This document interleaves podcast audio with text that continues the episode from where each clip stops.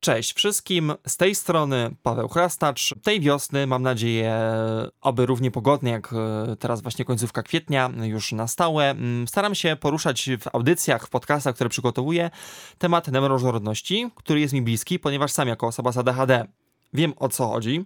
Wydarzenie zwrotne w życiu, kiedy się dowiadujemy o tym, e, że da się nasze historie życiowe w pewien sposób e, wyjaśnić.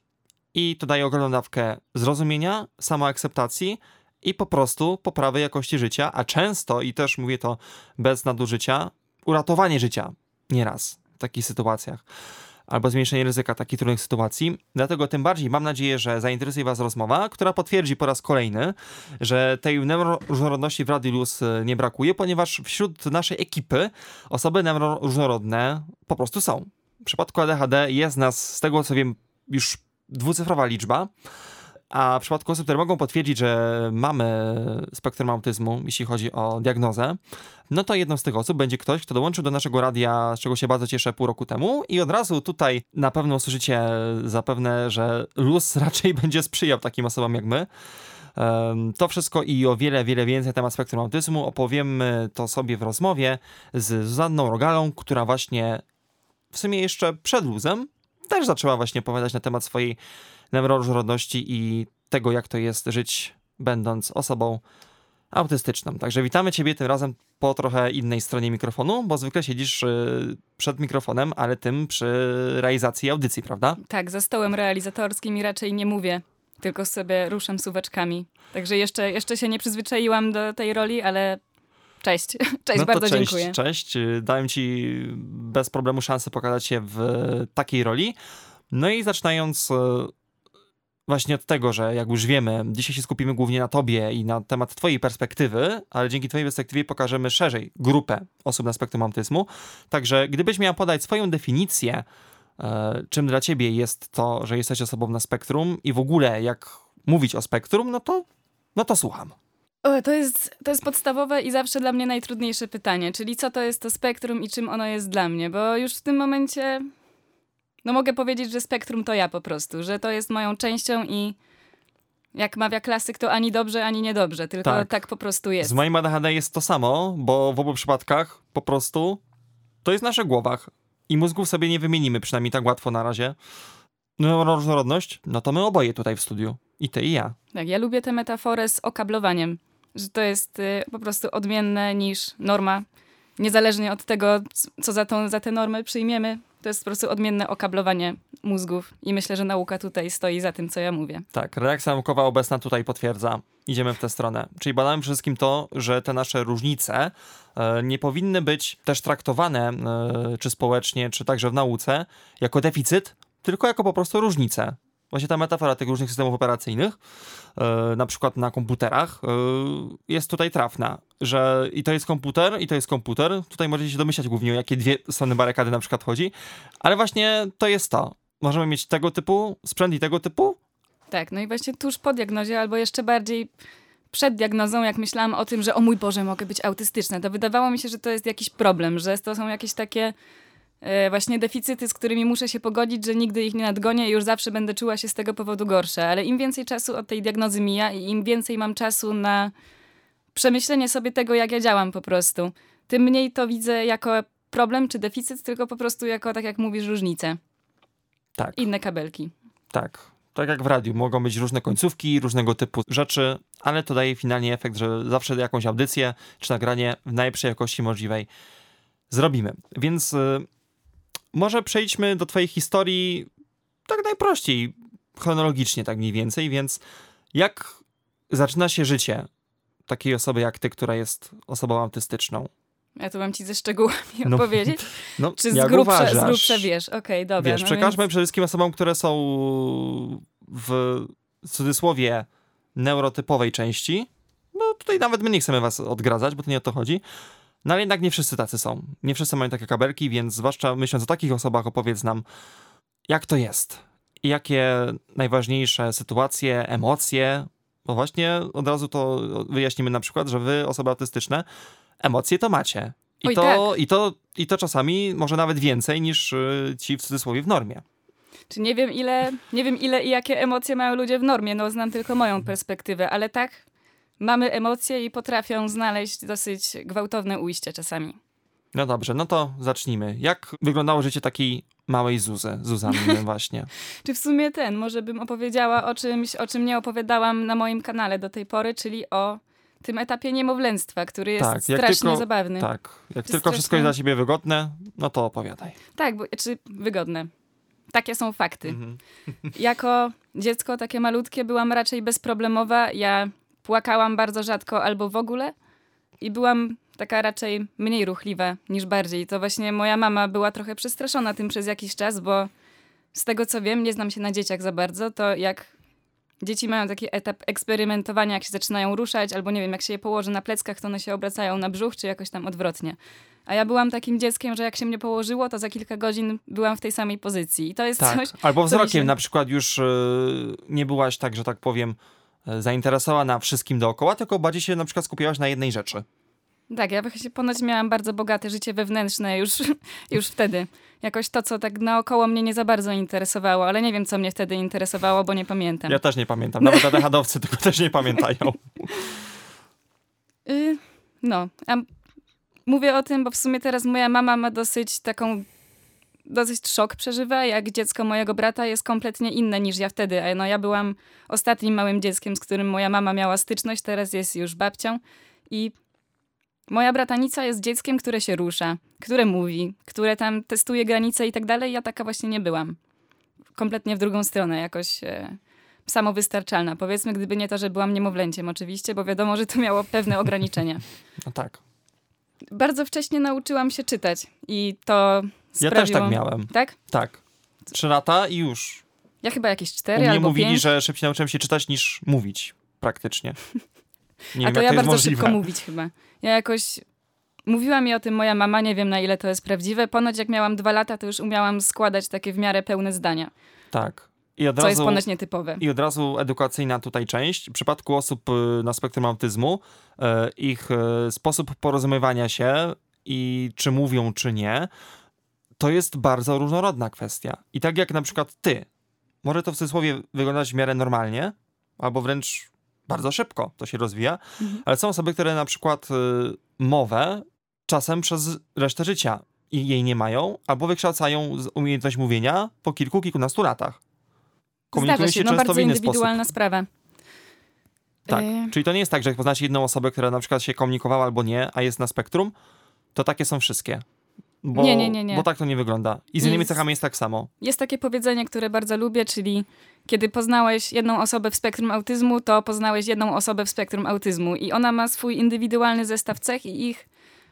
Znaczy nie można. Można oczywiście, ale uważam to za niewłaściwe. Nie można przekładać jej zestawu na całą grupę społeczną, która jest olbrzymia Mhm. i składa się z osób różnych płci, w różnym wieku, z różnymi przeżyciami. No nie ma dwóch identycznych osób. Tak samo jak nie ma dwóch identycznych osób neurotypowych, tak samo nie ma dwóch identycznych osób autystycznych. Tak, czy w przypadku ADHD, czy podwójnych diagnoz, bo one też są dość częste i według obecnych metaanaliz e, najświeższej wiedzy naukowej, po pierwsze współwystępowanie e, obu diagnoz jest często w zakresie kilkudziesięciu procent. E, Najczęstszy zakres to jest około 40, 50, 60%. Te, te warunki się e, tych różnych badań wahają, więc te procenty często nie są takie jednakowe. Ale coś jest na rzeczy i w przyszłości nie jest wykluczone, że tak jak dawniej e, raczej wykluczało się te obie diagnozy jednocześnie, to w przyszłości może psychiatra pójdzie w kierunku, że to będzie tak naprawdę jedno duże spektrum. I sam jestem ciekaw, jak to, jak to wszystko mm, się potoczy, ale z drugiej strony, właśnie i też y, poniekąd w takiej grupie jak ty, osób samorzeczniczych, to też jest często ważne i to też myślę przekazujecie słusznie, żeby nie patrzeć na was przez pryzmat, wiecie, ICD-10, 11, DSM-5 i tak dalej, bo to nie o to w ogóle chodzi. Pojęciu, żeby patrzeć na nas jako neuroróżnorodnych, nie? Bo tu chodzi przede wszystkim o to, kim jesteśmy, jak funkcjonujemy, jakie są nasze potrzeby. A nie, czy dostaliśmy tę jednostkę, czy nie, czy mieliśmy dostęp do diagnozy, czy nie, czy byliśmy błędnie diagnozowani, bo też często przez lata można było mieć inne diagnozy. No zaraz wiemy kwestię właśnie e, kobiet, dziewczyn, które tak, też są na spektrum. To nie tylko chłopaki. Czy w twoim przypadku, w twoim otoczeniu pojawiały się właśnie takie opinie albo taka e, wiedza potoczna, że no, jednak dziewczyna to, to, to, to nie może być na spektrum? Ja przede wszystkim sama z taką wiedzą żyłam. Dopóki nie trafiłam na bloga Ewy Furgał w 2017 roku, Dziewczyna w Spektrum, to mm, ten blog, który aktualnie przekształcił się w książkę, jeśli mogę tak to ująć. Mhm. Czy raczej Ewa napisała książkę o tym samym tytule, co tamten blog.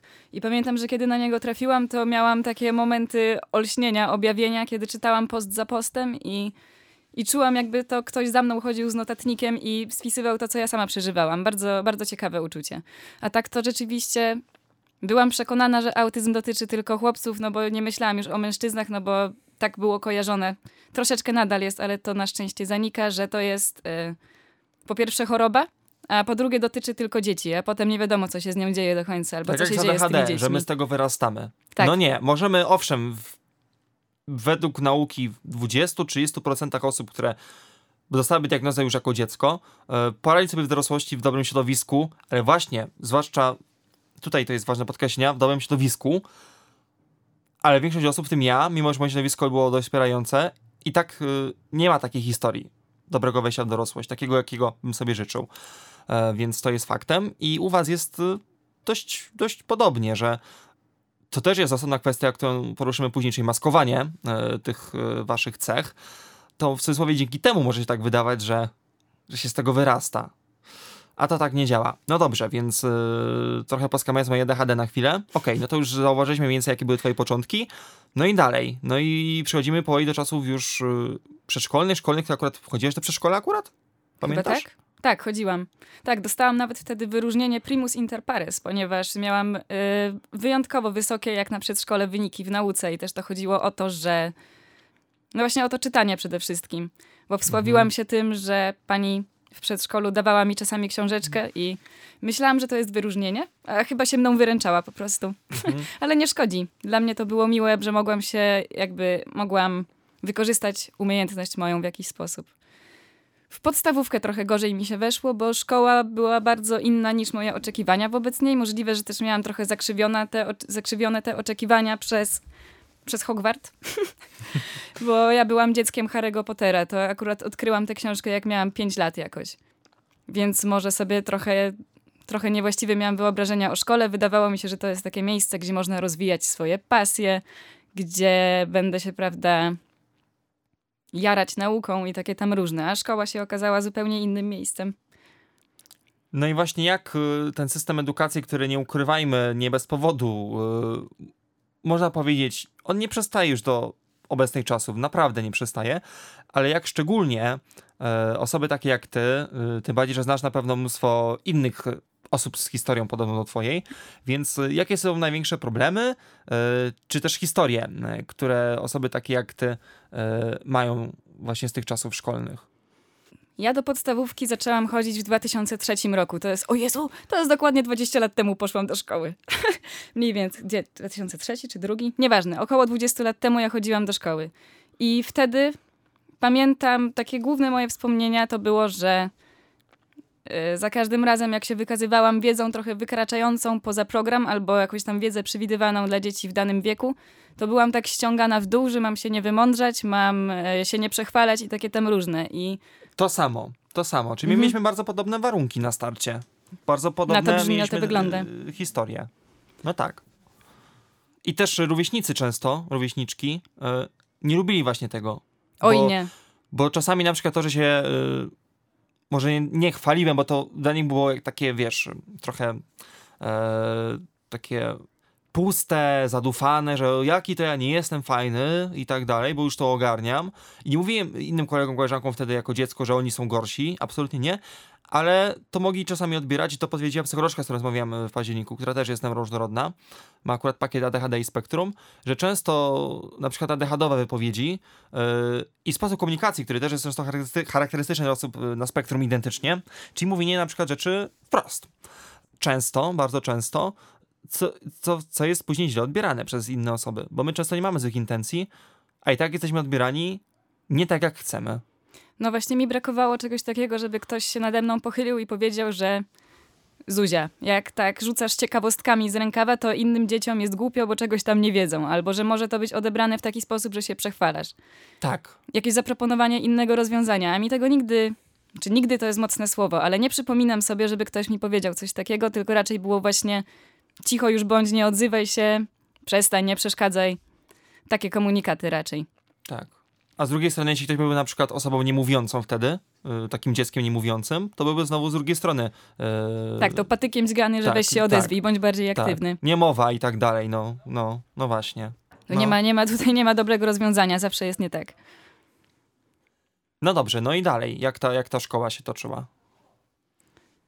Dużo nieporozumień właśnie sobie wspominam, bo przede wszystkim miałam. E, jednocześnie miałam opinię, jakbym była. że staram się uchodzić za świętą, a wcale taka święta nie jestem. I to są słowa jednej z nauczycielek.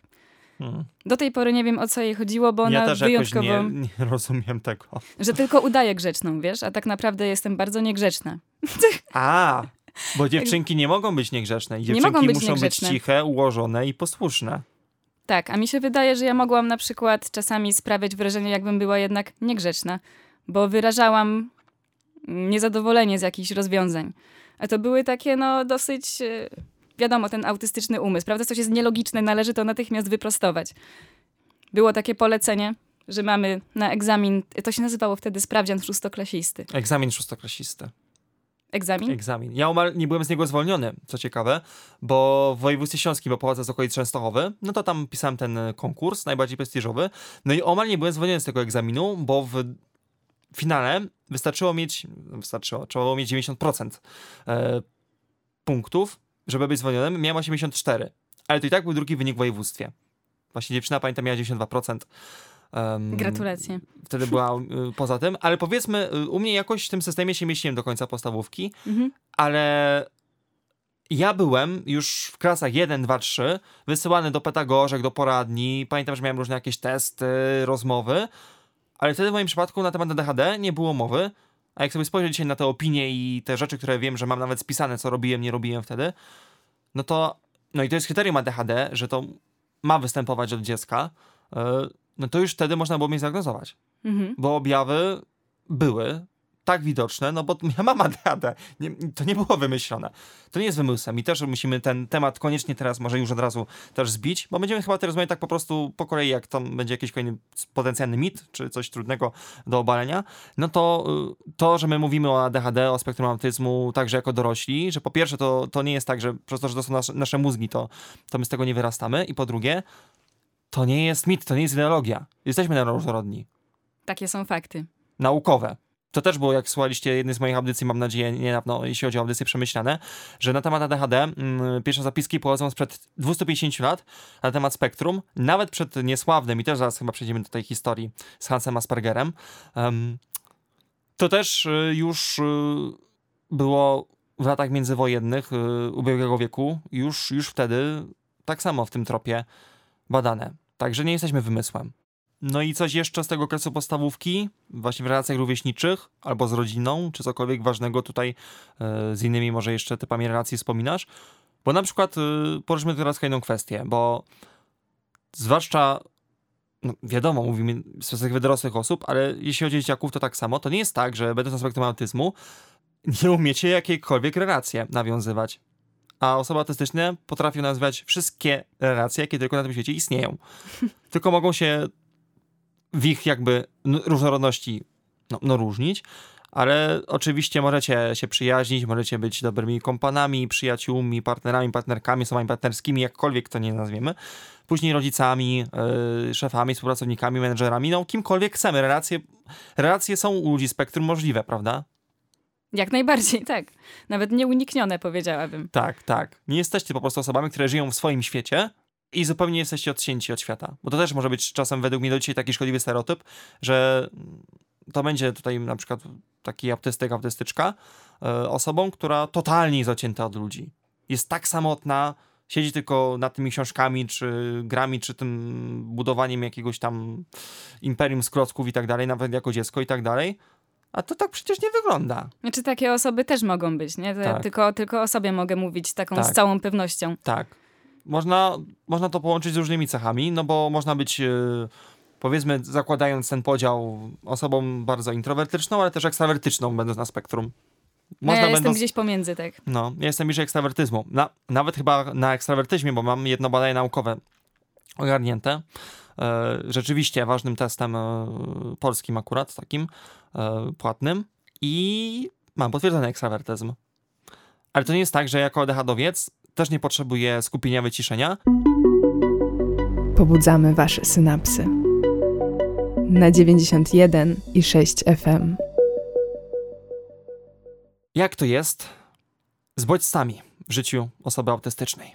Zmysłami, bodźcami, bo tu może być no ciekawie, nie? No, było tak. Jakby to było, jest, jest nadal. No to możesz teraz się troszeczkę już y, rozwinąć na ten temat.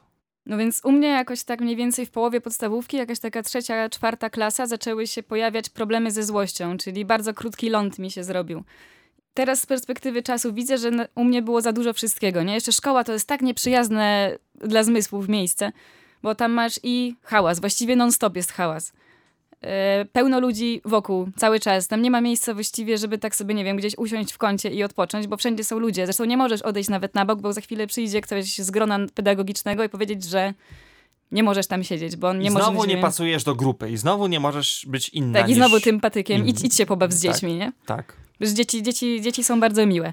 Oj, tak się mówi, że dzieci są takie niewinne, a to ja, ja to zupełnie inaczej pamiętam. No, ale też nie mogę mieć zarzutów do dzieci, że są dziećmi, no bo to jakby Tak. nikt, nikt wtedy raz- nie ogarnia. I po raz kolejny to usłyszałem nawet niedawno yy, w rozmowie, którą też moje edycje przemyślane dało się usłyszeć, że dopóki czasem dorośli pewnych yy, stereotypów czy szkodliwych informacji na temat innych osób, innych dzieci nie przekażą, to dzieciaki tak z natury są bardzo przyjazne wobec siebie. I że to często dorośli, przekazując ich w cudzysłowie ugruntowaną, słuszną wiedzę, no to to jest często przyczyną. Prawda, bo w podstawówce mojej mam wrażenie, że dorośli byli bardzo mało pomocni albo wręcz y, podsycali jakąś taką niechęć do. No do mnie, do mnie personalnie, to nie będę, nie będę owijać w bawełnę. Natomiast Mhm. w gimnazjum, które było gimnazjum rejonowym, a podstawówka moja była prywatna, więc myśleć by można, że te siły będą inaczej rozłożone. A jednak w gimnazjum odnalazłam się dużo lepiej niż w tej podstawówce. No ja też dość dobrze wspominam gimnazjum, powiem ci. To było takie gminne, no bo ja akurat jestem z Podczęstowy, czyli tam mamy w gminie dwa gimnazja, poszedłem do jednego, tego u mnie e, bliższego, bez niespodzianek. No i było w miarę okej. Nawet z relacjami, z rówieśnikami, no dobrze wspominam ten okres. Ja również. Na tę też bardzo przyjemną klasę trafiłam, gdzie Lata. Tak, jakoś tak naturalnie chcieli mnie włączyć do grupy na tyle, ile sama chciałam, gdzie w Tak. podstawówce to było raczej takie. Nawet nie mogę powiedzieć, że wymuszone, no bo po prostu byłam zostawiona jakoś tak z boku. Mhm. I nawet jeśli ktoś mnie lubił, to się spotykaliśmy, spotykałyśmy potajemnie, żeby ta druga osoba nie miała przypału w gronie Tak. y, ogólnoklasowym. No i znowuż dopowiem, że tak jak mówiliśmy, jesteśmy różni i znajdziemy równie dużo osób autystycznych, które na przykład gimnazjum mogą mieć tylko coraz gorzej. No dobrze, coś jeszcze z tego okresu e, charakterystycznego wspominasz? Związanego właśnie z byciem na spektrum? Tak, zaczęła mi zanikać mowa. I tak jak wcześniej byłam bardzo wygadana i elokwentna i... Czyli w drugą stronę też może u was się ta komunikacja zmieniać. Tak, to się nazywa mutyzm wybiórczy. I no, u mnie to się przejawiało w taki sposób, że coraz bardziej się wycofywałam w siebie, że przestawałam się odzywać, a potem jakby zapomniałam, jak się w ogóle odzywa. Więc jak chciałam, chciałam nawet coś powiedzieć, a się zacinałam na takim epp, epp i jednak rezygnowałam z tego Mhm. odzywania się. No jak się wtedy czułaś? Beznadziejnie. Beznadziejnie, bo jakby mózg potrafił wyprodukować zdanie, które chcę powiedzieć, ale coś się działo na tej przestrzeni między mózgiem a ustami, że nie byłam w stanie tego wydusić z siebie. Taka sytuacja. No właśnie, a przecież czy w szkole, czy, czy w domu, no to trudno sobie wyobrazić, y, żeby nie mówić, nie? Trudno, ale jest to możliwe. To nie jest też tak, że ja kompletnie przestałam mówić, Mhm. natomiast była bardzo, bardzo zauważalna ta zmiana w stosunku do tego, co było wcześniej. I z tym problemem jąkania się i nie wiem, jakiegoś takiego braku odwagi do wypowiedzenia się, ja walczyłam właściwie, czy walczyłam? Niech będzie, że walczyłam. Dopiero jakoś po 20 roku życia to ogarnęłam. Mhm, czy jeszcze na liceum to, to, to przeszło? Tak, tak, tak. Nie, no ja się też nie bałam na lekcjach odzywać, to właściwie... Nie chcę teraz skłamać, bo ja mam bardzo zamglone wspomnienia z y, czasów edukacji szkolnej, ale wydaje mi się, że dopóki ktoś mnie nie wywołał do odpowiedzi, to raczej tego unikałam. Tak, ale mogło być też to przyczyną, że po prostu czułaś się inna, niedopasowana, niepasująca w ogóle do świata, że to też takie wewnętrzne poczucie, bo to jest bardzo częste u osób autystycznych, ale osób z ADHD, yy, czy z obiema jednostkami to jest no, charakterystyczne, można powiedzieć. Mamy tego wbudowanego w y, siebie autokrytyka Oj, i tak. podważanie jakichkolwiek y, dobrych cech, jakie w sobie mamy, bo i tak nie zasługujemy na to, żeby być pełnoprawną jednostką. Bo mamy tyle w sobie wad, w tylu kwestiach odstajemy. Mamy często takie bardzo, bardzo, to tu można powiedzieć jednak zaburzone y, postrzeganie, bo to się właśnie często kończy już epizodami depresyjnymi, depresją, zaburzeniami lękowymi, no i też, co też nie jest rzadkie, do tego chyba może później przejdziemy trochę, traumą związaną później jednostką nawet diagnostyczną y, z, naszym rozwojem. Że No ja- CPTSD się pojawia bardzo często wśród osób autystycznych w pakiecie. Tak słyszałam, nie wiem, nie, nie badałam nigdy siebie pod tym No. kątem, nie wykluczam. Tak. Ale miałam tak głęboko zakorzenione to przekonanie, że jestem nie dość dobra, że właśnie teraz na terapii przerabiałam. y, Poszłam tam z tym, żeby pani pomogła mi zacząć traktować samą siebie poważnie. Bo ja sama nie byłam w stanie tego zrobić, jak y, ja mam pracę zleceniową i nie umiałam siebie wycenić na tyle, na ile właściwie uważałam, że zasługuję, bo Tak. bardziej, bardziej byłam przekonana, że nie zasługuję na pieniądze w ogóle i dobrze, że mi ktoś płaci. Na zasadzie o dzięki ci szczodry panie. Tak. I tutaj mogę to powiedzieć paradoksalnie krótko.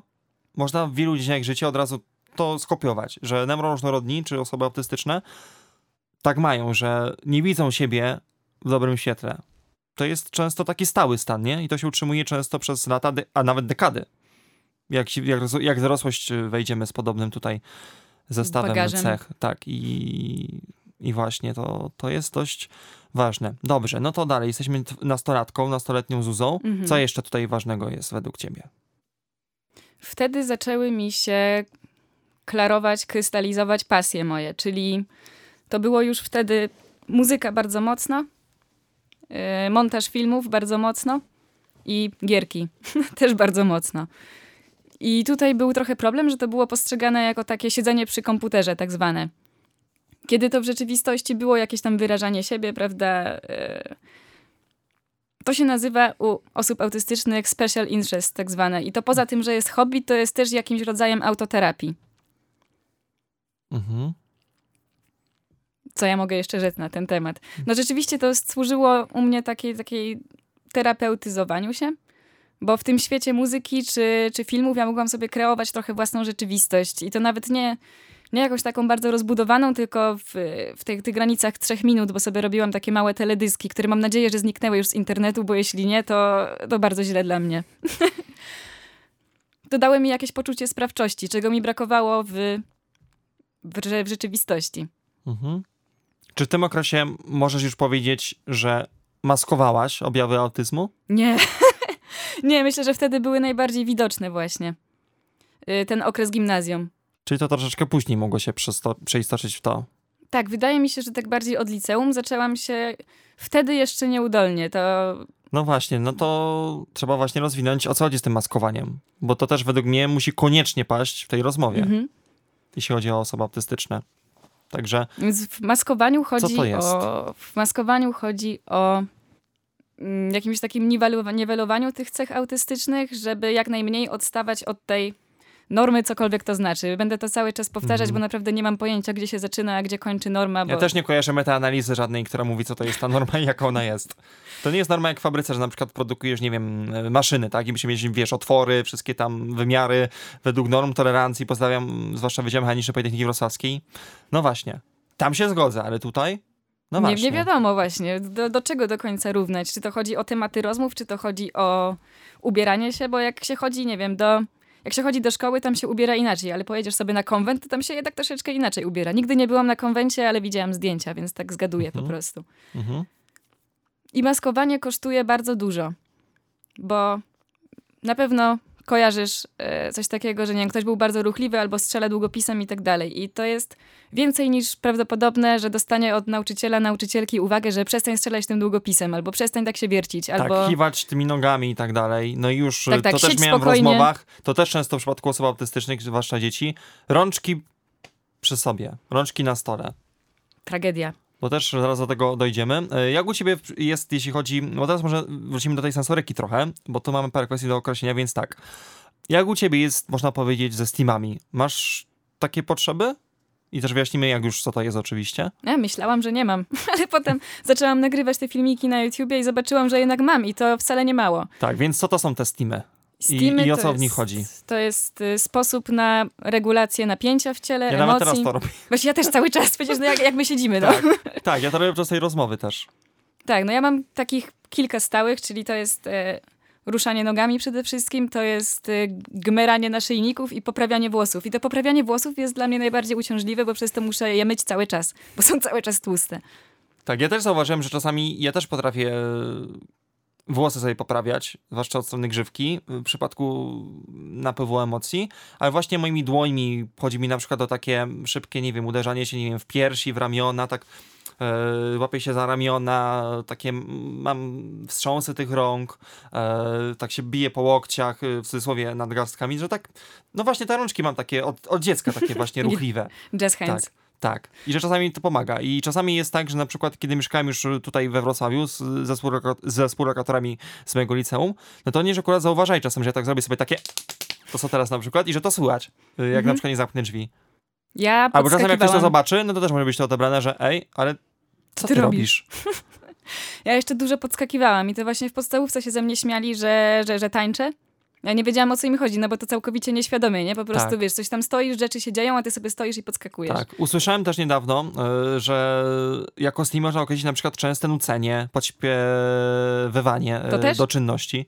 Tak. O proszę. Tak, tak, że takie częste. To nie jest normalne? Charakterystyczne. Mhm. Charakterystyczne. Nie mówmy, że to jest nienormalne, bo to jest normalne. Nie, to jest taka jest parafraza normalne. tego, co, Tak. co właściwie bardzo dużo osób Tak. neuroróż- neuroróżnorodnych między sobą mówi, czyli właśnie, że... e, To nie wszyscy tak mają? Tak, tak, tak, tak, właśnie, to jest to.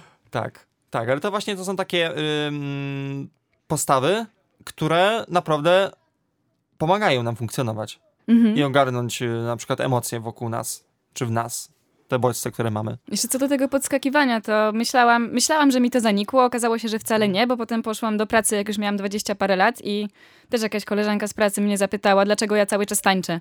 A Wtedy miałam takie halo, ale jak to? Wcale nie tańczę. Natomiast teraz, jak już jestem DJ-ką, to ten Steam bardzo dobrze mi się sprawdza, bo to wygląda jakbym była taka mega zaangażowana, energiczna i tak dalej. Ja nawet o tym nie myślę. Także, tak jak mówiliśmy, to nie musi być deficyt, to nie, to nie ma być deficyt, tylko trzeba pamiętać, że zawsze można nam to pomóc. Tylko ani Dobrze. dobrze, ani niedobrze. No tak jest Dobrze, po prostu. okej, idziemy dalej. Kolejne hasło i też y, prosimy o twoją sytuację i o twoją tutaj też może szerszą mm, wypowiedź. Jak u ciebie jest sensoryką, z powiedzieniem sensorycznym, z takimi właśnie sytuacjami? U mnie w słuch bardzo mocno poszło. Słuch mam.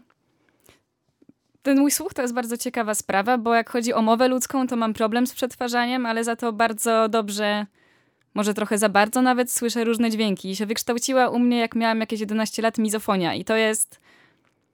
No to muszę, to, to, to, to muszę nazwać zaburzeniem, i to jest rzeczywiście u mnie problem.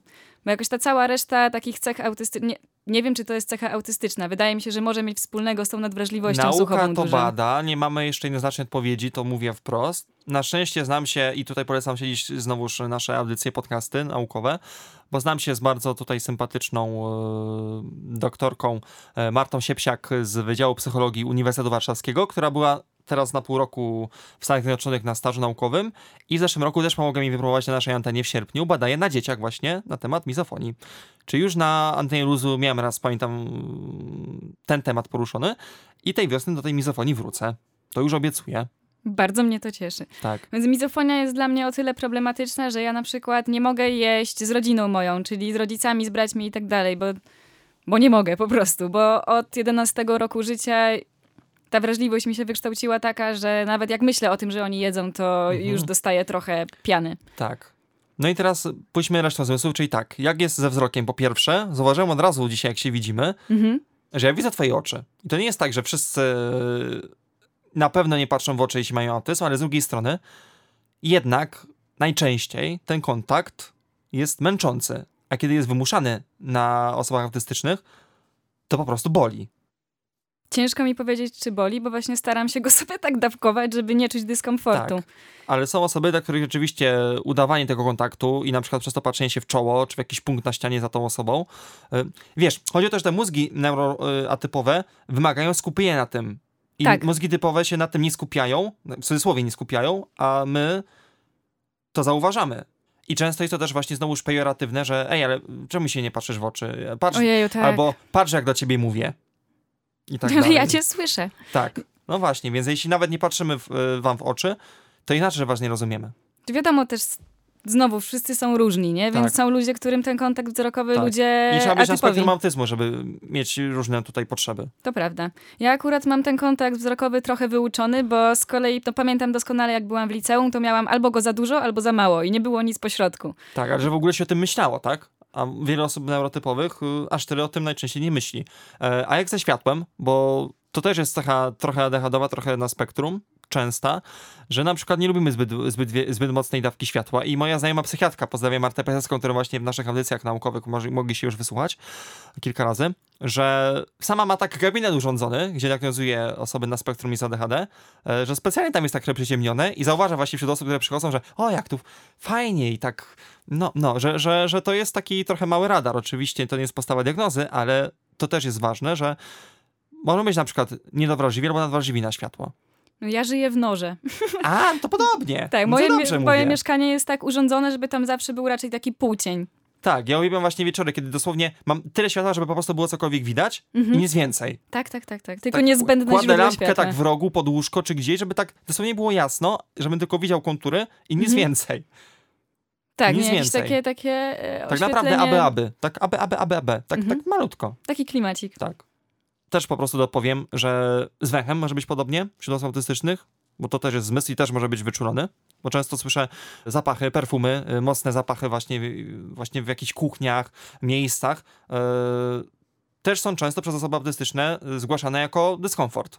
Ja z tym chyba nie mam aż takiego problemu, ale z, Tak.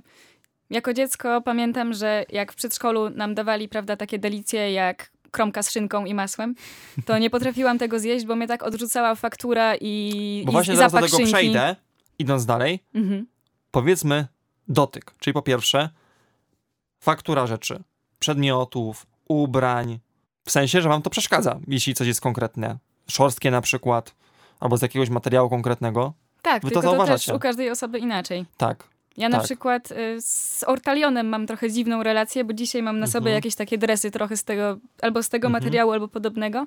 I są takie dni, kiedy nie mogę tych spodni założyć, bo mnie zęby od tego bolą. Nie jestem w stanie wyjaśnić tego połączenia. Ale chyba chodzi o to, że jak tak trochę szeleści, albo tak ocierają się o, ciebie, o siebie te... y, tam są nitki, czy co tam jest. jak się ortalion ociera, o ortalion, to wtedy bolą mnie zęby. Bardzo trudno mi to wytłumaczyć. Tak, ale znowuż podkreślam, że bardzo często jest właśnie to, że na przykład pewne rodzaje ubioru, na przykład z takich bardziej, e, jakbym to powiedział, oficjalnych e, wystrojów, e, materiały, że na przykład takie oficjalne dress code e, i tak dalej też często osobom autystycznym nie pasują, bo czują się w tym źle. Jejku, jak... Tak samo rozmiary nie są też skrojone często, na przykład wiesz, jakichś garniturów Mhm. i innych tam powiedzmy takich biurowych korpo ubrań i tak dalej, tak żebyście wiedzieli, no wiecie o co chodzi, że to, że to nie jest dla wielu osób autystycznych tak komfortowe, żeby tak się ubierać. No ja jestem wielką fanką oversize'u na co dzień również, nie tylko Mhm. do, pi- do piżamy. Tak. Sam rozmiar też tutaj po prostu nie pasuje. Nie tylko to, z czego to jest zrobione, ale sam Mhm. rozmiar. Tak, tak, tak, tak. Nie, jak mam tak idealnie na rozmiar, to czuję jakieś takie, nie wiem, jakby ktoś mnie wcisnął jak parówkę w taką Mhm. folię. No, no bardzo, Tak, bardzo ograniczony mam wtedy tak, zasób ruchu, tak, Tak. się mówi. tak.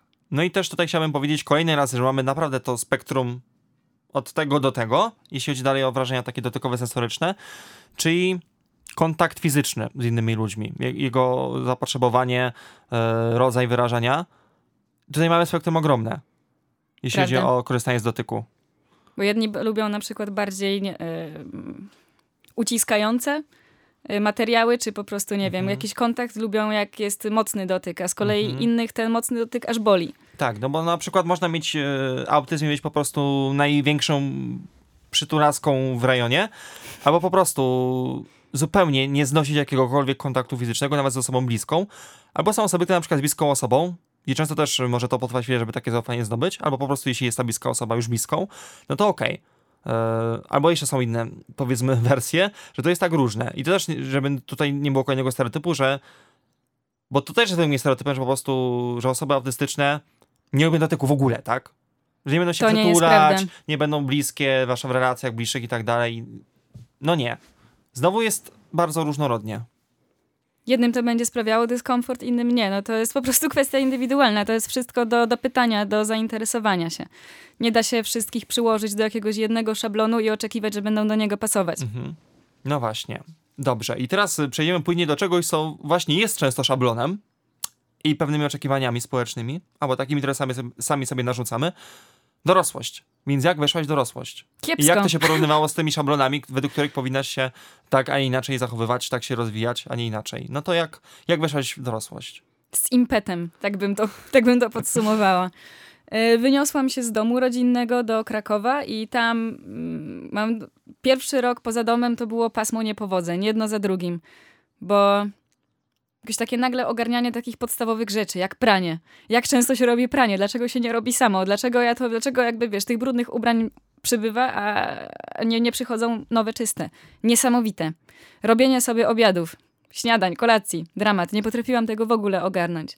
No i też jak chodzi o studia, to ja w ogóle nigdy nie chciałam iść na studia, jakoś tak poszłam przez presję społeczną i jakieś takie tak, oczekiwania, powiedzmy. Tak, tak. I właśnie tutaj teraz już y, to powiem, bo o tym też będzie chyba pod koniec, żeby odesłać też do twoich treści. Mam nadzieję, że możemy odesłać na Autyzm na Wesoło. Zapraszam. Tak, czyli prowadzi właśnie pod y, tą nazwą Autyzm na Wesoło, y, można powiedzieć, samorzeczniczy profil. No i nawet ostatnio wiosną miałaś pisy na ten temat, więc właśnie co tam wtedy opisałaś? Na temat twojej przygody uniwersyteckiej. Się zrobiłam w sumie dwie serie, obie dotyczą tego, co właśnie powiedziałam. Była seria Slalomem przez uniwersytet i była seria A może jesteś po prostu leniwa. I jak chodzi o uniwersytet, no to to... Ja przede wszystkim nie byłam świadoma, że jestem osobą autystyczną, więc się nie interesowałam w ogóle, czy są jakieś ułatwienia dla osób autystycznych, no bo dlaczego miałabym ich oczekiwać wtedy, nie? I dziwne to było przeżycie, bo trak- mam wrażenie, że jakoś te, ten uniwersytet to jest takie miejsce, gdzie wymagają od ciebie jak od osoby dorosłej, a jednocześnie dalej traktują cię jak dziecko. Czy tak jak w szkole nie ma często tej pomocy i uwzględniania różnorodności, jakkolwiek by to zrozumieć. Albo też po prostu osób na przykład e, o innych potrzebach, na przykład o ograniczonej mobilności. Prawda. No. No ja też poszłam na studia, które mnie nie interesowały do końca, bo jakoś dałam sobie wkręcić, że to, co mnie interesuje, czyli muzyka, z tego się nie da wyżyć, nie? Ze sztuki nie wyżyjesz. Nie zajmuj się tym w ogóle, bo to szkoda czasu, to jest fajne hobby. No i to jest, wydaje mi się, najgorsze, co można powiedzieć każdej osobie, a wydaje mi się, że osobom autystycznym w szczególności, kiedy mówisz im, że ich pasja to jest ewentualnie hobby, ale nie, nie zajmuj się tym na poważnie. Mhm. A ja rzuciłam muzykę na parę lat i no, wróciła do mnie z podwójną siłą ostatnio, także to nie, nie ma co próbować, to wróci. Dobrze, jeszcze na tym etapie przed diagnozą, co jeszcze tak na stacie dorosłości autystycznie było u ciebie widoczne? utrzymywanie się na studiach, utrzymywanie znajomości, utrzymywanie pracy. To jest taka triada, której nie udało mi się jest ogarnąć. podobnie. Czyli to nawet w sumie nie ma różnicy, czy mamy obie jednostki, czy jedną który, z któryś to jest to. Mhm. To jest to. Ja byłam na trzech różnych kierunkach studiów, na żadnym nie wytrzymałam dłużej niż semestr. Y, znajomych zmieniałam tak średnio co pół roku i ciężko mi w tym momencie określić, jaki to był dokładnie problem, czy to oni się ode mnie odsuwali, czy ja od nich, a może to w dwie strony działało. Ale fakty były takie, że, że zmieniałam znajomych co pół roku i szukałam ich tylko y, w tej przestrzeni, w której się akurat znajdowałam. Więc czy to były studia, czy to były praca, to jakoś y, nie wiedziałabym, gdzie szukać indziej gdzie, gdzie indziej szukać jakichś znajomych, już nie mówię o przyjaźniach i tak dalej. To no. nie wychodziło najlepiej, bo szukanie mhm. sobie znajomych w pracy, no to już teraz jestem świadoma, że to są tylko ludzie z pracy. To się może przekształcić w jakieś tam koleżeństwo czy przyjaźń, tak, no ale lepiej czasami, tego nie zakładać. Tak. Y, musimy pamiętać, że są też różne opcje, że możemy pójść w miejsca, gdzie atmosfera może być rzeczywiście bliższa, albo w miejsca, gdzie mamy na przykład setki pracowników w danym biurze. Po prostu idziemy w cudzysłowie do korpo i tak dalej.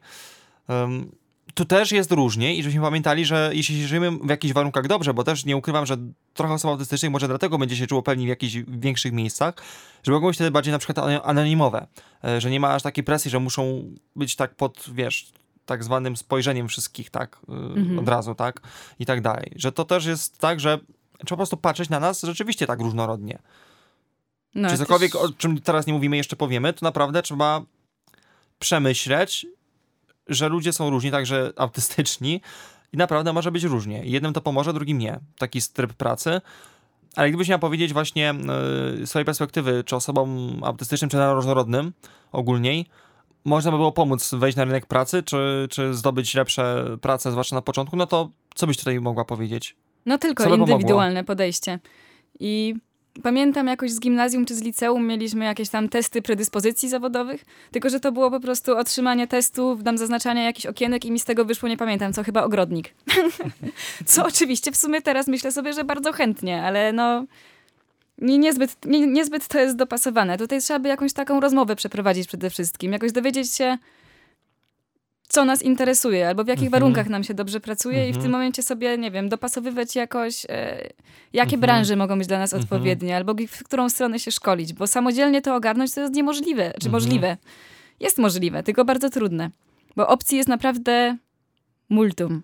I może tutaj warto powiedzieć, że my może nie jesteśmy w cudzysłowie tacy niedopasowani i gorsi, bo wystarczy, że mamy po prostu osobę bądź osobę do pomocy, albo jesteśmy po prostu w dobrym teamie i wtedy, no Radius jest takim doskonałym przykładem, bo nas trochę tu różnorodnych jest chyba nie bez powodu, bo jak jest dobry team, dobry zespół, no to się udaje.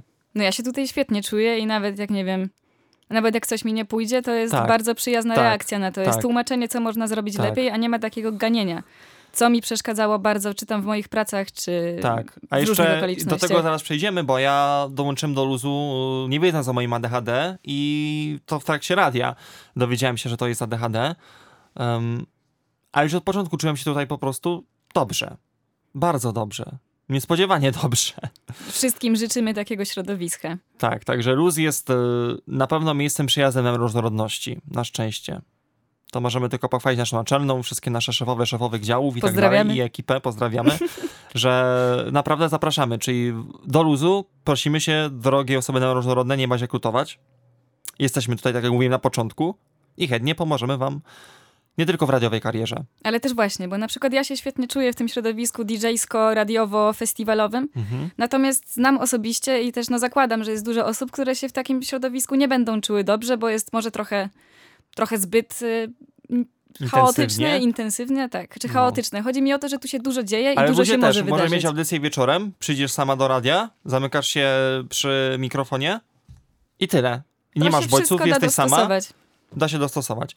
Dobrze, to może teraz jeszcze rozbijemy parę takich może potencjalnych mitów, czy podkreślimy je i przejdziemy do twojej drogi do diagnozy i właśnie co ta diagnoza zmienia. I też możesz troszeczkę tutaj też powiedzieć o głosach innych osób, y, które tak jak ty się dowiedziały dorosłości właśnie dopiero, a nie wcześniej, że jesteście osobami autystycznymi mm -hmm. czy neuroróżnorodnymi, no to tak, e, okej, okay, no to z dźwiękami wyjaśniliśmy, ale na przykład e, czy Zuza Rogala e, ogarnia sarkazm, humor i tak dalej? Mi się wydaje po twoich wpisach, się, że, tak. Że, że tak. Że to nie jest tak, że osoby autystyczne zawsze tego nie ogarniają. Oczywiście, że to jest kolejna bzdura, bo to też nie jest tak jednoznaczne. Znaczy z tym sarkazmem to jest w ogóle tak, że to, to nie jest taka typowo autystyczna cecha, przede wszystkim stereotyp, wiadomo. Mhm. Natomiast chodzi o to, że Wydaje mi się, że osobom neurotypowym też może być czasami ciężko rozróżnić sarkazm, szczególnie kiedy tej osoby używającej sarkazmu czy żartującej nie znamy. Mhm. Albo Bo też trzeba czujemy czasem kontekst. tak zwane zażenowanie, mhm. patrząc na jakieś takie y, najgłośniejsze czasami przykłady humoru.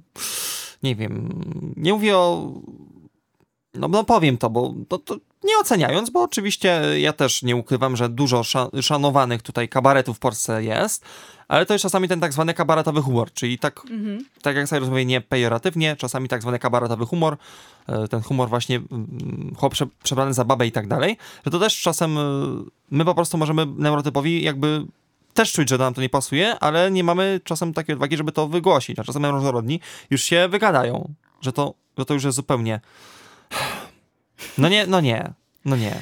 Nie no, no. bo my, my rozumiemy żarty, tylko niektóre nie są śmieszne po prostu. No właśnie. Kolejna kwestia. Czy Zuza Rogala jest osobą, która jest empatyczna i nie jest e, samolubna, nie jest e, tylko e, odcięta od innych? No bo osoby autystyczne mają, jak już mówiliśmy, emocje, to uczucia tym bardziej macie. Tak, i to jest też coś, co ogarniałam na terapii, bo stawiałam uczucia cudze wyżej niż moje własne, czyli mhm. people pleasing taki modelowy. Tak. I to ktoś się ze mnie śmiał ostatnio, że moją największą wadą jest to, że jestem za miła. czyli yy, no swoim kosztem działam dla innych osób i to nie jest wcale takie fajne, na jakie brzmi, bo przez to ja się potrafiłam zapracowywać na przykład, bo za mhm. wszystkich brałam zmiany. Tak. I też liczyłam na to, że będą mnie lubić tak, dzięki tak. temu, więc to też jest tak. rekompensowanie tak. sobie jakichś tam Czyli niedoborów. my, nasza grupa ma duży problem zwłaszcza kiedy nie miało jak tego się przećwiczyć, ze stawianiem granic, które przede wszystkim Oj, są tak. o nas, bo granice są o nas, a nie o innych. Mhm. A że Tak. nie mamy wglądu w siebie często wtedy, zwłaszcza z nieświadomą u nas neuroróżnorodnością. No i takie są tylko konsekwencje. Poważne dosyć. Tak, i możemy popaść w jakieś e, relacje, uzależnienia, bo w przypadku ADHD to jest często bardzo słusznie i to też było u mnie znowuż w audycji na szczęście w kwietniu, że na przykład te uzależnienia, tak samo w przypadku osób autystycznych, tak jak i w ADHD, to też jest często sposób tej regulacji. Dopaminka. Mm. Albo czasem właśnie odcięcia się od tych bodźców, żeby szukać czasem tej ucieczki. Mhm. To też nie Znowu jest historia wszystkich, ale znowu to jest częste i dlatego koniecznie trzeba o tym wspomnieć. Że to też może być często y, tym bagażem, który się ma, tak? Życiowym. Prawda, zwłaszcza jak się nie nauczyło wcześniej jakichś czasami zdrowych fakt. mechanizmów y, Tak. no, radzenia sobie. Mhm. Z różnymi sytuacjami, czy to właśnie y, z... Nie jestem neurobiolożką, więc trochę po prostu powtarzam, co usłyszałam. Tak. Czy, czy to jest ten problem z dostarczaniem sobie dopaminy, czy to jest y, z odcinaniem się od bodźców. Jak się nie nauczysz zdrowych mechanizmów y, dostarczania sobie tej dopaminy, czy odcinania się od bodźców, to można pójść w coś takiego. Tak. I wracając do tego właśnie odczuwania na przykład tej empatii, co zagadałem chwilę Mhm, temu, Tak, tak. no to cytuję teraz y, akurat, y, podoba mi się bardzo y, kwietniowy cykl Stereotypowe Bingo, y, Mhm. który prowadzi terapeutka z fanpage'u Kod Terapeuci. Śledzę, E, śledzę. Cytując, y, autyzm właśnie brak empatii to fałsz, ponieważ wy jesteście zdolni, zdolne do odczuwania empatii, choć y, możecie mieć trudność w jej wyrażaniu w sposób zrozumiały dla innych ludzi. Rozróżniamy dwa typy empatii i u osób spektrum równowaga między nimi jest zaburzona. E, I też jest mitem, że jesteście antyspołecznymi osobami, nawet jeśli jesteście na przykład bardziej introwertycznymi, no to też to jest mitem. E, I tu znowu cytując e, autorkę, Wiele osób z autyzmem chce nawiązywać kontakty społeczne i mieć przyjaciół, ale potrzebuje do tego czasu. Czasami po prostu trochę tego czasu jest potrzebne, no i wsparcia ze strony tych innych osób. Możecie mieć trudności w rozumieniu społecznych reguł, ale to nie oznacza, że nie jesteście zainteresowanymi interakcjami z nami, ze wszystkimi ludźmi w społeczeństwie. Po prostu. Czyli Trochę, nawet jak trochę nie wiem, co mam odpowiedzieć No. na to. no ale jest tak, że na przykład w przypadku bycia na spektrum niektóre sytuacje mogą wymagać czasu. Bo widzisz, znowu wychodzi, że u ciebie może tak nie być, ale u wielu autystycznych tak jest. Czy ja zauważyłam u siebie, że potrzebuję dużo czasu na przetworzenie trudnych sytuacji. A, czy jednak jest tak rzeczywiście. I u mnie to wynosi dokładnie trzy tygodnie. Dokładnie, dokładnie trzy tygodnie od zdarzenia do jakiejś e, fizycznej czy emocjonalnej Tak, reakcji. ale może podać jakiś przykład konkretniej? Trzy lata temu y, mój wujek zmarł. I w dniu pogrzebu, jak i tam te parę dni wcześniej, nie poczułam nic konkretnie, wiedziałam, że powinnam coś czuć. I dokładnie trzy tygodnie później załadowała mi się reakcja na to. No znowu, no ani dobrze, ani niedobrze, no tak jest po prostu. No. I właśnie teraz może łapiąc to słowo o, o okresie, mm, no właśnie nie okresie czasu, bo to jest nieprawidłowe według naszej poprawnej płaszczyzny, tylko po prostu o okresie.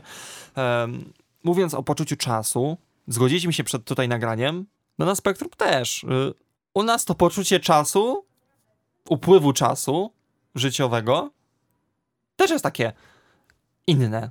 Czas, co to jest w ogóle Tak. czas? U nas pojęcie czasu, tak jakby koncept czasu nie wymyśliła osoba neurotypowa. Nie, na pewno To nie. nie była osoba neurotypowa, która wymyśliła kalendarze, e, zegar. No zegar akurat e, natura nam wymyśliła, więc to co, natura jest neurotypowa jednak? No nie, no. Chyba, że to właśnie ktoś neuroatypowy potrzebował sobie usystematyzować to. Tak, Bo było tak niezmierzalne, że trzeba było to jakoś e, Tak, sklasyfikować. tak, ale mówiąc już konkretniej, y, tu się zgodziliśmy oboje, że tego naszego wieku, tych 20 kilku lat, my tego nie czujemy. I w ogóle nie możemy tr- trochę zdefiniować, co to jest mieć te 20 parę lat. Jakby. Nie mam pojęcia. Ja się czuję dokładnie tak samo jak wtedy, kiedy miałam 13, tylko że no tam parę rzeczy się zmieniło, trochę więcej Tak. doświadczenia nabrałam. Tak. Ja Ale- czuję się podobnie, tylko w takim znaczeniu, że teraz cokolwiek ogarniam. Tak, to jest to właśnie. Tylko teraz jestem w stanie zrobić ob- koło Tak. siebie, nie? Jestem w stanie zaplanować sobie Tak. tydzień albo... Po prostu nie ogarniam mniej rzeczy niż wcześniej. Tak, tak, tak, Ale tak, dalej tak. to jest powoli znaczy, że ogarniam. Powoli do przodu. Tak, i to tempo właśnie, że y, ukończenia właśnie tej edukacji, potem studiów jeszcze najpierw oczywiście bez przerwy, no bo wiadomo, co to tam, jak już nie robisz studiów w terminie, no to już w cudzysłowie zostajemy w tyle. Tak. I to jest często według mnie problem osób różnorodnych, autystycznych też, że w cudzysłowie się odstaje, no bo nie robi się studiów w terminie, albo często się nie ma jednak, zwłaszcza w przypadku tych osób, które mają większe trudności z funkcjonowaniem, nie ma się zdolności, albo nie ma się środowiska, żeby na przykład zrobić studia. I Prawda. wystartować szybciej na wyższe pozycje na rynku pracy. Albo w ogóle znaleźć pracę. Boże, ta pogoń w ogóle, to jest coś, tak, co... że my, my nie lubimy tej pogoni, że ADHD paradoks, że my jesteśmy tacy czasami naprawdę nie, turbo, hiper wszystko wszędzie naraz, Mhm. a z drugiej strony właśnie ta pogoń taka życiowa, to jest właśnie to, że trochę mam poczucie, też myśląc o sobie i o tych przeżyciach, rozmowach, bo tych miałem setki przez te półtora roku, od kiedy wiem o różnorodności mojej, oficjalnie, że y, u nas jest to wspólne, że my często czujemy się gorzej nie dlatego, że my jesteśmy tacy źli, tylko jak siebie do tych ram porównujemy Mhm. i nie pasujemy tam, to to nas mocniej dobija niż to, co my sami nawet sobie myślimy, że to, że my nie pasujemy, to też wzbija, wzbudza nas to poczucie, że nie można w tym świecie być jakby trochę wolniej. Prawda. I pamiętam, że jak właśnie odpadałam z tych kolejnych kierunków studiów, to miałam takie poczucie, że kurczę, no wszyscy idą dalej, nie? Już y, ci moi ludzie z liceum w tym momencie piszą licencjaty, a ja jestem dalej w tym samym miejscu. I dlaczego ja nie mogę nadążyć? I odkąd się z tego wymiksowałam i przestałam od siebie oczekiwać jakichś takich, nie wiem, cezur w życiu, nie? Że jak masz 25 lat, to musisz mieć magisterkę, albo jak masz e, 20... 35 lat, to musisz to, to, to, czy rodzinę i tak dalej, no to, no, no to Nic nie absolutnie musisz. żadne, no tak, nic nie musisz. Znaczy, no nic nie mówię. Niektóre rzeczy trzeba robić, ale chodzi mi No o to, jeść że na masz... przykład wypadałoby i mieć za co jeść. Tak, ale chodzi mi o to, że można iść w swoim tempie spokojnie Tak. i sobie Tak, obserwować to wszystko, co cię interesuje, co ci przeszkadza Tak, i ale- dopasowywać sobie. ale właśnie my neuroróżni czy autystyczni, no tak często chcielibyśmy tak życie ułożyć, że tego potrzebujemy, że chcemy mieć tak, tacy troszeczkę po swojemu. Oj tak. po swojemu. I dlatego bardzo nam się przydają takie możliwości, miejsca, osoby, które nas wspierają w ogarnianiu rzeczywistości. Prawda. Chociaż to też się może aplikować do wszystkich osób, do autystycznych, Tak. e, ADHD, ale też do osób neurotypowych. Tak. Po prostu tak się na chwilę... Ale tu chodzi o to, że my mamy potrzeby jakby... No jesteśmy wszyscy ludźmi, po raz kolejny w tej rozmowie podkreślam, jak ktoś miał jeszcze wątpliwości. Tylko to natężenie, tak? I historie, które u nas spowodowały przede wszystkim cierpienie i problemy, to jest to. To musiało przeszkadzać przede wszystkim funkcjonowaniu Mhm. prawidłowym, taki jaki chcielibyśmy, żeby był u nas dobrostan fizyczny, yy, psychiczny. No nie, to było utrudnione. Więc tym bardziej jednak warto o tym powiedzieć, że, że, że jednak, owszem, możemy się czuć przez to źle, ale da się nam pomóc i my często jak jesteśmy w danym środowisku, no to my jesteśmy bardzo, że tak powiem, według mnie, e, właśnie zupełnie nie antyspołeczni, tylko my jesteśmy czasami naprawdę najlepszymi kompanami i najbardziej się odwdzięczamy, jak się zrobi nam coś dobrego. Prawda. Chociaż też przez, przed nagraniem rozmawialiśmy o tym, że to, co my sobie, o czym my rozmawiamy w tym gronie takim neuroróżnorodnym, Mhm. to nie jest tak, że my czegoś oczekujemy, czy wymagamy, tylko Tak. to są jakieś takie Tak, kwestie, nie mówimy które są... neurotypowi, y, ogarnijcie się, bo jesteście do niczego. No nie, no nie, no to są takie kwestie, nie. które też e, zostawiam do rozważenia naprawdę wszystkim osobom, bo Mhm. to, co u nas jest, prawda, do tej potęgi szesnastej, czyli że my tak bardzo nie nadążamy, albo coś e, nas tak strasznie przytłacza, to osoby neurotypowe też mogą z tego korzystać jak najbardziej. Czyli Tak. zatrzymać się na chwilę, zastanowić, czy ja na pewno robię to, co mi odpowiada, czy na pewno te Tak. warunki, w których się znajduję. Albo w nas na różnorodnych odnaleźć właśnie te kawałki w sobie i z nami wspólnie relacjami y, to odkrywać. Więc to też nie jest tak, że ja oczekuję jakiegoś specjalnego traktowania, tylko po prostu poszanowania dla odmienności, bo to nikomu nie ubędzie od tego. A no mi bardzo pomoże. Tak, dobrze. To teraz y, część na drogę do diagnozy. Od kiedy wiesz, że jesteś osobą autystyczną? Jaka jest tego historia? No i co dalej się podziało po tym wszystkim? Więc mam to potwierdzone od 2019 roku, kiedy to uzyskałam diagnozę. Y, Przypuszczenia były jakoś tak od 2017 roku, kiedy właśnie trafiłam, że mama mi podesłała dokładniej blog Ewy Furgał, Dziewczyna w Spektrum. No, między 2017 a 2019 rokiem ciągle nie dopuszczałam do siebie myśli, że ja rzeczywiście mogę być autystyczna, bo wydawało mi się, że przecież ani nie jestem chora, bo myślałam, że to choroba, prawda? Ani, ani nie ogarniam jakoś tak, żeby to było alarmujące i w ogóle wszystko jest spoko, jestem trochę dziwna, jestem leniwa i nie ogarniam, nie? No to jakby wszystko jest po mojej, po mojej winie. Wszystko to jest moja wina. A jak się tak podsumuje, to ani nie umiałam utrzymać pracy, ani nie umiałam utrzymać znajomych i co chwilę mi się życie waliło na głowę. No to w jaki sposób ja ogarniam? I jak mi się kolejny raz życie zawaliło na głowę w 2019 roku, to się w końcu zapisałam na diagnozę, no i zostało to potwierdzone profesjonalnie. I pamiętasz ten dzień diagnozy? Tę Oj, samą tak. diagnozę? Pamiętasz. Tak, no tak, i jak, tak. to, jak to było? Y, najpierw miałam wcześniej rozmowę telefoniczną. Y, A to jest, to jest w ogóle głupia historia, bo miałam mieć rozmowę, miałam mieć wideo rozmowę. Tylko, że jakoś tak spanikowałam, że udawałam, że kamerka mi nie działa. Nie, nie jestem w stanie tego teraz wytłumaczyć. No jakoś e, nie, nie, nie byłam przygotowana Powiem ci, że nie znam naukowego terminu na to, ale jest czasem coś takiego, że, że mamy na różnorodni e, takie poczucie. Wycofujemy się czasem w ostatniej chwili od tych rzeczy. Mhm, Oj, tak, Jak tak, dociera tak, tak. czasem do nas coś, e, jakie mogą być tego konsekwencje, czy na przykład pokazanie się, to wolimy się schować. Wiesz, jaką ja walkę stoczyłam, żeby tu przyjść dzisiaj? Tak? Mhm. Za każdym razem, jak zrobię jakieś plany, które zakładają wyjście z domu, albo w ogóle, nie wiem, połączenie się z kimś telefonicznie czy, czy wideo rozmowę, to zawsze tak mniej więcej 3 godziny do 15 minut przed mam taką walkę, że może jednak pora odwołać. I to jest coś, nad czym bardzo mocno pracuję, żeby jednak tego nie odwoływać, tylko Mhm. idź, zrób, dasz radę, spoko. No. Ale wracając do, do... diagnozy tak, samej. to po tej rozmowie, po tej, po tej rozmowie, co miała być wideo rozmową, e, no dostałam informację, że dużo cech się zgadza i zapraszamy na dalszą diagnozę z rodzicami. Więc pojechałam z rodzicami do Opola. Porozmawialiśmy sobie z dwoma albo trzema specjalistkami, no i ja i moi rodzice. Potem przeszliśmy się na spacer po Opolu, wróciliśmy, no i uzyskałam werdykt, że bez żadnych wątpliwości pani jest autystyczna.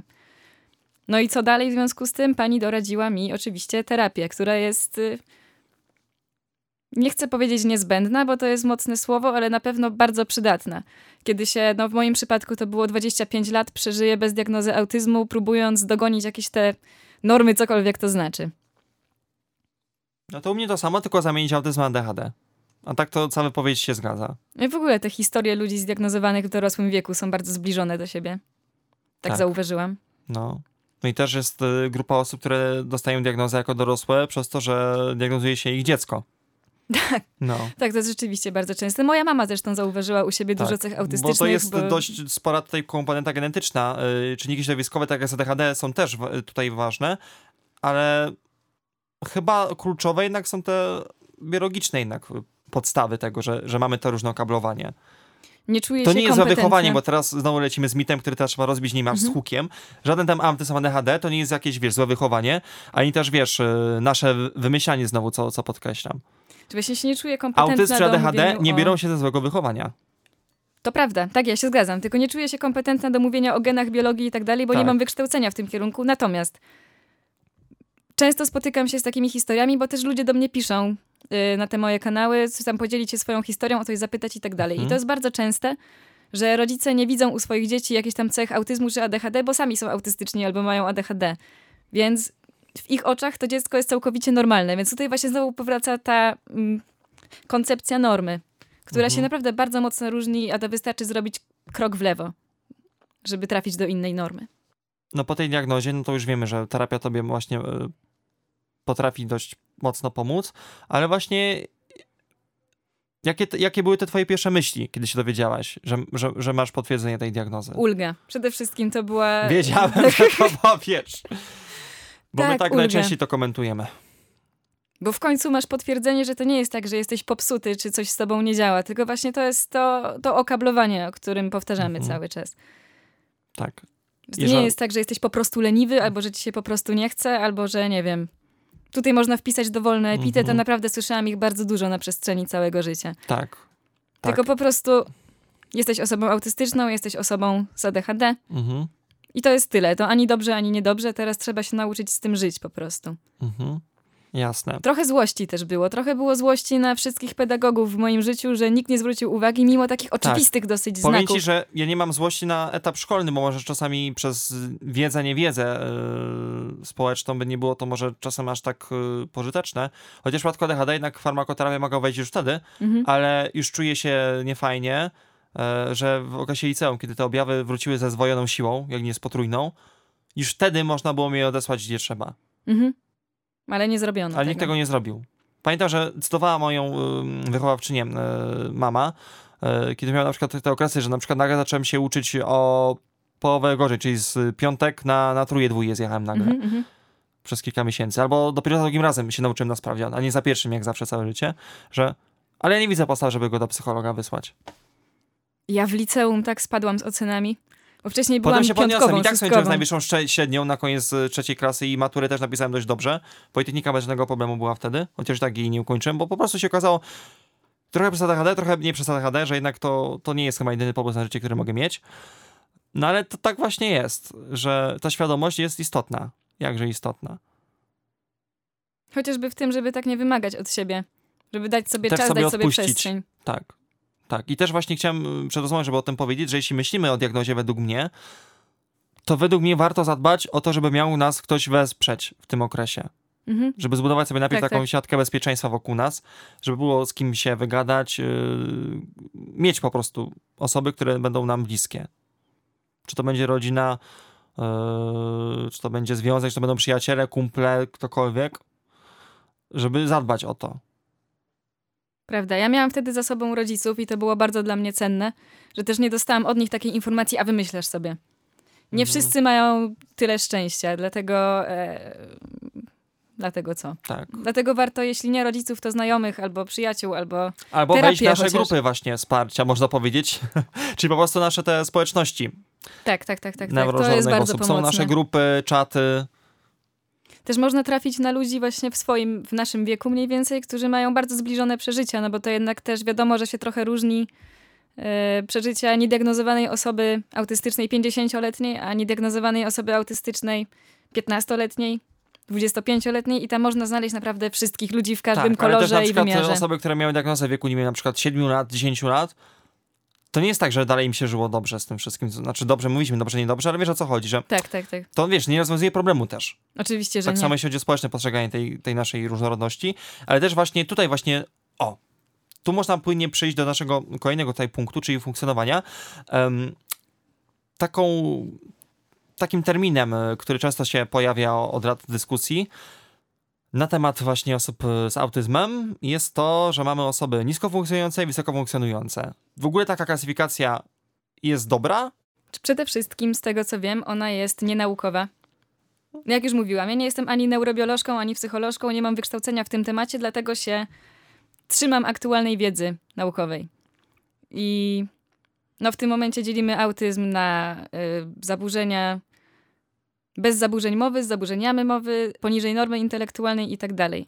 Ale dlaczego o tym mówię? Bo wysokie i niskie funkcjonowanie to jest moim zdaniem całkowicie zbędny podział. I znowu wprowadza, zakłada równanie do jakiejś normy, nie wiadomo do jakiej do końca, no bo kiedy się kończy niskie funkcjonowanie, a zaczyna wysokie funkcjonowanie? Czy to się mierzy cały czas? Czy to ma trwać przez dwa tygodnie, dwa lata, czy jak na przykład jeden dzień y, Tak. mam, mam gorszy? A u mnie Tak. gorszy dzień wygląda tak, że po prostu tracę umiejętności wszystkiego. Nie potrafię sobie zrobić jeść, nie potrafię wyjść z domu, nie potrafię się umyć, no to nic, to nie jest ciekawy widok generalnie. I czy, to, w, w, czy w takim razie taki jeden dzień to dalej jest wysokie funkcjonowanie, czy- to już jest niskie funkcjonowanie? Jak się to mierzy? Nie wiem. No i też, y, czy głosy w cudzysłowie takich osób albo takich osób są cenniejsze? To też nie ma żadnego podziału tutaj sensu robić. Prawda.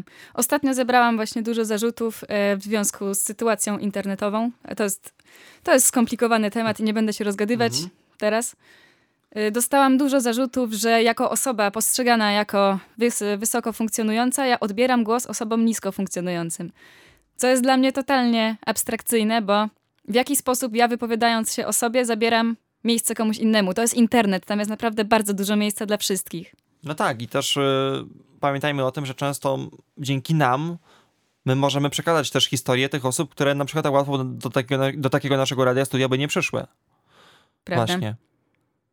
Także dajemy teraz przestrzeń przy okazji i to jest chyba według mnie bardzo fajne i ważne, jeśli my często samorzeczniczymy tak jak my, y, że my staramy się uwzględniać te osoby, które nie mają tak łatwego dostępu do, do mediów na przykład, czy do wystąpień.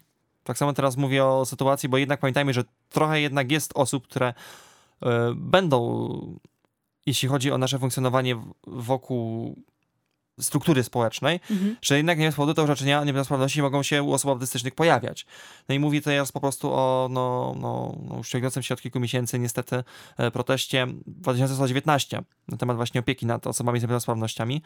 Em, I osoby autystyczne, często rodziny na przykład takich dzieci i dorosłych cza- czasem też i osób y, na spektrum, e, tych w cudzysłowie mniej samodzielnie funkcjonujących, że my też właśnie, że no, właśnie im zrobiłem konkretną teraz reklamę, można powiedzieć, w takim sensie, że, że, że podkreślam, że takie osoby są.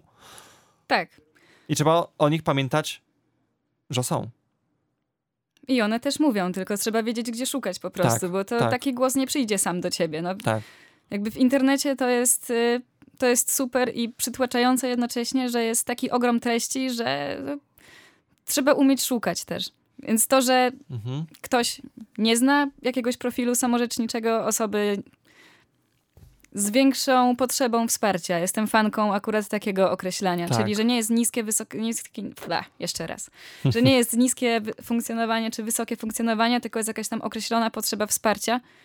I to jest też wtedy o tyle plastyczne pojęcie, że można Tak. dopasowywać do różnych etapów życia, no bo w, na różnych etapach życia różnych Osoby rzeczy się... na spektrum mają różne spektrum potrzebnego wsparcia. Pół! Pięknie, zapamiętajcie to sobie. Tak. I że nasze spektrum wsparcia się może zmieniać w czasie. To, co właściwie temu powiedziałaś. Widzisz, typowa ADHD już wymyśliło. Dajcie Spektrum nam jeszcze wsparcia. dwie godziny i Tak. rozwiążemy wszystkie problemy tego Tak, świata. tak. I pójdziemy robić doktorat yy, właśnie z psychologii. Jeszcze i, dzisiaj. Tak, ale pół żadne pół serio. Bardzo bym sobie tego życzył. I kto wie, czy ja będę taką osobą właśnie różnorodnie.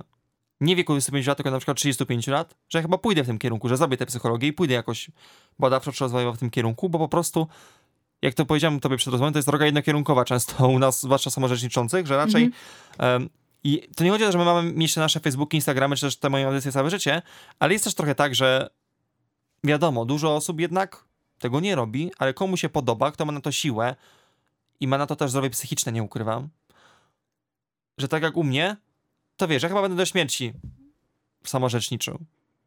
Tak czy siak. No jest jednokierunkowe. No. Ja w tym momencie troszeczkę się wycofałam, bo jest... y, No znowu, to jest dobrze i niedobrze, że jest Tak. ten miesiąc świadomości autyzmu, bo jestem tak zmęczona ilością mitów, które są powielane, że ja nie mam siły w tym momencie... Nawet nie, że z tym walczyć, ale ani się rozliczać, ani w tym momencie Tak. e, swojego przekazu jakoś Tak, wrzucać, dodam- bo jest za, za trudno. Tak, jest alternatywa od. Sprawdzę właśnie kilku czy kilkunastu lat, żeby na przykład w czerwcu obchodzić miesiąc autystycznej dumy. tak żeby nawet też dzień konkretnie. Tak, żeby. I dzień tak samo, 18 czerwca, blisko moich urodzin akurat. Em, Wszystkiego najlepszego, bo potem zapomnę.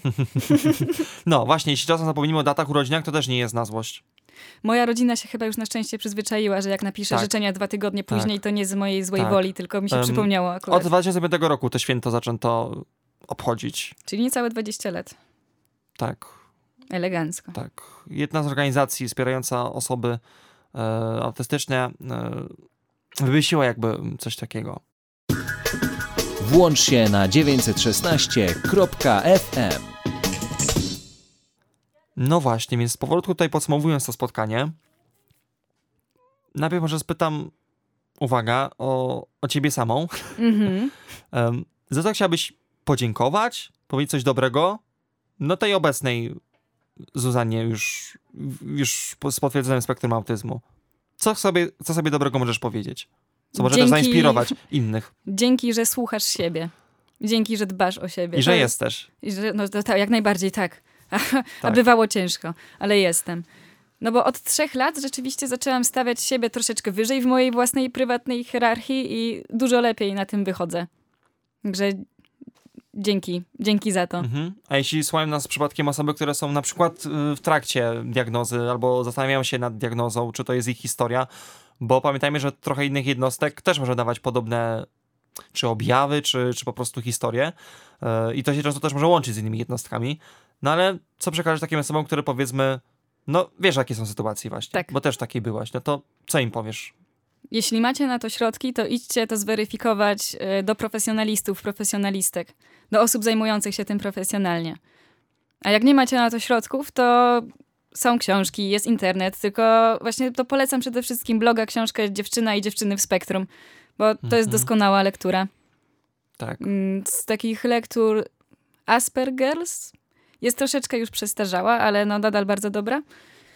Nieśmiali, skryci i społecznie niedopasowani. To jest chyba moja ulubiona książka. Też już odrobinę przestarzała, ale no wciąż, Mhm. wciąż bardzo pomocna. Tak, w tym roku została przetłumaczona na polski e, książka Autyzm bez maski, nieznane obliczanem różnorodności autor, autora e, Davina Price'a, e, która jest dość dobrze i przeze mnie tutaj e, też w sumie oceniana, e, jeśli chodzi o to, jak rzeczowa jest tam wiedza przekazana, ale właśnie dużo osób samorzeczniczych e, też na pewno tutaj działa, no bo na przykład poleciliśmy chwilę temu właśnie, możemy powiedzieć na przykład fanpage Atypowa Dziewczyna, na pewno.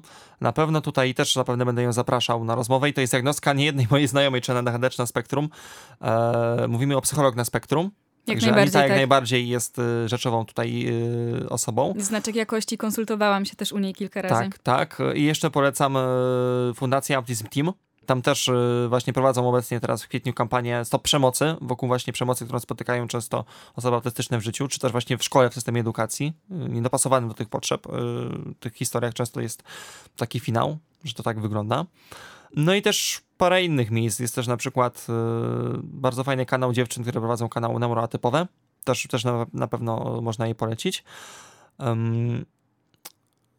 I przede wszystkim polecić możemy to, że jeśli znacie osoby neuroróżnorodne wokół siebie, czy osoby y, autystyczne, żeby po prostu z nami być i rozmawiać i wzajemnie się w życiu wspierać i uczyć się od siebie. I słuchać przede wszystkim, bo my Tak. naprawdę już zbyt wiele razy słyszeliśmy, słyszałyśmy, że nie wyglądasz albo że nie wymyślaj Tak, sobie. znowuż do Anity, naszej psychologa spektrum, do Jaksi nawiązujemy, yy, bo czy na ADHD, czy na autyzm się nie wygląda. No nie ma takich cech wyglądu, które Tak. wskazują. To nie jest kryterium diagnostycznym. Ja, ja się znam dość dobrze, przeczytałem kryteria diagnostyczne na przykład z DSM-5 czy z ICD-10. No nie było tam nic o wyglądzie w kryteriach diagnostycznych, przepraszam bardzo. Nie ma nic tam o wyglądzie. Znaczy, ja no, wiem, że to chodzi o taki stereotypowy Tak. obraz. Tak, No, ale to właśnie, właśnie chodzi o to, żeby spoza niego wyjść. tak, Że takie osoby jak w stereotypie oczywiście też istnieją, oczywiście. ale są też inne. Tak, I nikt nie Tak. wygląda na autyzm. tak. Czyli lepiej właśnie powiedzieć to w radiu, żeby się przede wszystkim w nas wsłuchać. I gdzie jak nie w radiu, lepiej o tym powiedzieć, co nie? Ale sprytne. No. No teraz to dopiero rozgryzłam. No. I wsłuchać się w siebie, tak jak właśnie powiedziałaś. Ja to też potwierdzam jako ADHD-owiec, bo wiesz, u mnie jest taka sytuacja, że ja nie wiem, czy będę się kiedyś tego w kierunku spektrum tak naprawdę. Um, bo nie wiem, czy trochę nie jest tak, jak mówiłem wcześniej, że psychiatria może pójść w tym kierunku, że będzie to jedno spektrum wielkie, nasze, ale to jest faktem, że dużo cech się pokrywa. I często na przykład y, w przypadku ADHD, jeśli jest pierwszą diagnozą ADHD, wchodzimy z farmakoterapią czy z psychoedukacją, terapią i potem będziemy sprawdzać, więc to wie, jak to będzie w moim przypadku, ale tu sobie nie znam werdyktu i nie będę teraz sobie się nad tym rozwodził, bo Mhm. u mnie akurat najważniejsze jest to, że chyba nie bez powodu ADHD zostało potwierdzone bez problemu przez psychiatrę eee, i farmakoterapia rzeczywiście e, trochę mnie wsparła, ale przede wszystkim ta psychoedukacja i zrozumienie tego wszystkiego, że po prostu mogę być takim Pawłem, jakim jestem i tyle, to jest w porządku. że mogę być taki, jaki jestem, a nie Święte czuć się wiecznie niedopasowanym. Bo wszystko gra. Jak w radiu. no. Właśnie, no podsumowując jeszcze ciebie, żeby jeszcze odesłać do ciebie, no to gdzie ciebie odeślemy i to wiesz, we wszelakim spektrum, e, także tym artystycznym mam nadzieję możesz nas odesłać do twoich tutaj aktywności, gdzie ciebie śledzić. Znaczy wiem, że w różnych miejscach właśnie. Tak, to nie jest też tak, że, że, że, że osoba autystyczna, że taka autystyka jak ty, że to nie jest tak, że jesteś też taka e, stacjonarna. Znaczy ja bardzo lubię siedzieć w domu i jak tylko mogę, to to robię, ale też właśnie to wynika z tego, że ja muszę dosyć długo ładować baterię, żeby Tak, potem ten ruszyć w akumulator turnę. musi długo się ładować, żeby wyjechać, ale to nie znaczy, że, to nie oznacza, że nie wyjedziesz w trasę czasem. Nie, nie, nie, wrę- wręcz przeciwnie. Ja bardzo lubię jeździć w trasy, tylko że potrzebuję Przed i po może trochę dłuższych interwałów. Tak, tak, tak, tak, tak. Trochę, Tak. Trochę, się, trochę się wyciszyć, a wcześniej podładować, przygotować na to. Spędzić trochę czasu Mhm. robiąc coś niezobowiązującego, nie wiem, właśnie grać w gierki na przykład. Mhm. Dobra, no to gdzie ciebie śledzić? Jeśli chcemy ciebie lepiej poznać. No przede wszystkim są te kanały autystyczne oczywiście, czyli to jest YouTube, Instagram, Facebook i TikTok Autyzm na Wesoło, które prowadzę nieregularnie wtedy, kiedy mam czas. Sorry, starałam się, ale nie jestem w Mówiliśmy stanie właśnie robić tego tutaj, regularnie. że nie możemy się przeciążać. Tak, tak, tak, tak. I właśnie staram się to też y, szanować taką potrzebę moją. Mhm. A bardziej regularnie y, działam muzycznie. Mówiłam, że to wraca. I wróciło z, ze zdwojoną, jak nie z potrojoną siłą i teraz jestem od kilku lat DJ-ką. Od niedawna jeszcze robię bity, robię własną muzykę. Marzy Mhm. mi się zrobienie soundtracku do gry. I w tym, w tym kontekście działam jako Szoszana Rogala, oczywiście też Facebook, Instagram, SoundCloud. No i zapraszam na imprezki oczywiście. Gram muzykę folkową i to jest też ciekawe koło to zatoczyło, bo jako dziecko oglądałam występ moich rodziców, którzy się poznali w zespole pieśni i tańca Dąbrowiacy. I oglądałam w kółko tę kasetę Mhm. I w sumie do końca nie wiedziałam, co zrobić z tą pasją. Ona też wróciła po, po iluś latach. I teraz taką muzykę w wydaniu elektronicznym, jakimś remiksowanym gram na imprezach. I to ma posłuch, co mnie cieszy. No i też pamiętajmy oczywiście, że czasem na szczęście usłyszymy, że za realizację audycji odpowiedzialna jest Zuzana Rogala. To ja. Tak. tak. Tak. I bardzo lubię to robić. Teraz chyba w pewnej kulturze, na przykład w środę jesteś najczęściej? Środy, czwartki, Środy. no. No, na przykład. To zapraszamy zwłaszcza na pewne kultury. Jak sobie posłuchacie, jak realizuję audycję. Tak, no. Że, że to też ty. Także mam nadzieję, że w Radiu Luz będziemy budować dalej taką bezpieczną, można powiedzieć bezpieczną przystań, nie tylko dla osób różnorodnych, ale w ogóle dla wszystkich osób. I chcemy się chyba taką wrocławską ostoją tego, żeby o naszej różnorodności rozmawiać i doceniać to, że jesteśmy różni, bo no znowuż wystarczy powiedzieć w naszym radiu. Działamy, chyba głównie dlatego tak fajnie, tak dobrze, bo u nas tej różnorodności i ogólnie różnorodności się nie temperuje na siłę. W ogóle różnorodność jest piękna, tylko Tak. wystarczy słuchać siebie Tak. nawzajem i szanować te Tak. różnice, bo I one nie oczywiście są lepsze was ani po drugiej gorsze. stronie też mam nadzieję możemy do tego zaliczyć, więc jak będziecie dobrymi ambasadorami, ambasadorkami y, tego bycia y, otwartym na różnorodność, to dla naszego radia chyba by była najlepsza rzecz, że także wy po drugiej stronie słuchając nas, będziecie się starać być takimi jak my. Co nie? Nic dodać, nic ująć. No. Także dziękuję ci bardzo Zuzo za to dzisiejsze spotkanie, za to, że ta, ta energia się znalazła. Mimo, że pytałeś nawet wcześniej, kiedy przyjść, to ja specjalnie dopytam, żebyś może jednak była wcześniej mhm. ostatnie informacje, bo też byłem niepewny, dlatego wolałem czasem ten kwadracik e, przesunąć. No i jeśli chcecie się dowiedzieć na ten temat, mam nadzieję, że tak więcej życia na różnorodnych, to po prostu z nami porozmawiajcie, jeśli nas znacie, albo szukajcie sprawdzonych źródeł wiedzy, bez powielania szkodliwych mitów na nasz temat. Także życzymy wam Podpisuję się pod tym. wszystkiego dobrego. Mam nadzieję, że po tej rozmowie spędzicie jeszcze fajnie resztę dnia, czy tam wieczór, kiedy tam tego słuchacie. Może poranek? To cały dzień będzie, mam nadzieję, fajny. No i mam nadzieję, że tak jak w naszym radiu Luz e, będziemy się słyszeć jeszcze nie raz. Także wszystkiego dobrego i tobie, Zuzo. No i też będziemy, mam nadzieję, się często, mam nadzieję, wokół radia jeszcze widywać. Dziękuję, Pawle, tobie również życzę wszystkiego najmilszego. Tak. Dzięki, dzięki. No i Dzięki. pozdrawiamy was tutaj na koniec. I oby jeszcze kiedyś nam się udało wspólnie porozmawiać.